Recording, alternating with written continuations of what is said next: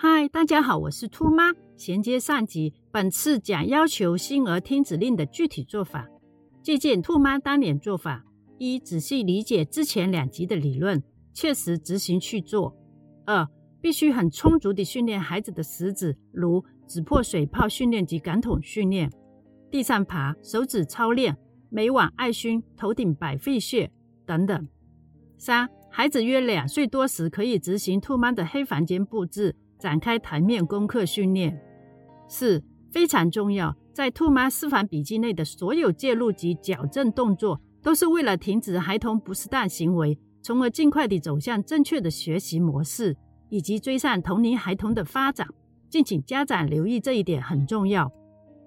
五先在一天内重复训练认水果类，苹果、香蕉、梨等，然后第二天做认器官类，头发、鼻子。嘴巴、耳朵。第三天的配对训练，碗筷、桌椅、绣花等。六，同时也可以学习兔妈自制图片卡片训练认图及认字。有些家长可能会质疑，做足了全部，孩子仍然进步很少。请放心，兔妈也是这样走过来的。甚至孩子到四岁多才会讲话，所以不可急进，要有耐心，日子有功，必定进步。还有要配合言语治疗师的训练，那么进步就会更快些。先训练简单的三个类别：一、指令类，拍手、举手、坐下来、走过去等等；二、认知类，认识水果、做配对的训练，如碗筷、桌椅等；三、人体器官类，认识自己及脸部器官，鼻子、嘴巴、耳朵。示范一。布置黑房间，只用台灯，准备鱼仔饼，奖赏食物。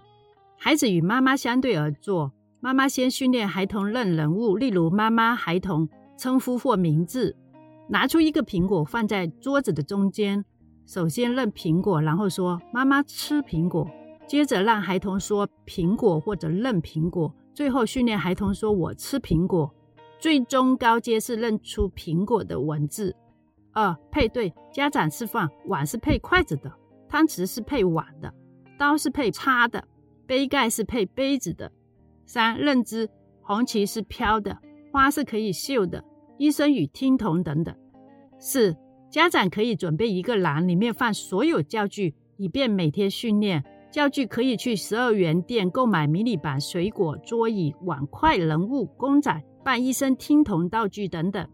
家长可以参考以上孩童认知及语言发展的大约时间，从而来界定自家孩童的发展应该由哪个方面开始训练。一般由自家孩童的能力为主，若未能掌握，需以前一个阶段练习开始训练，因为他上一个能力显然未能达到。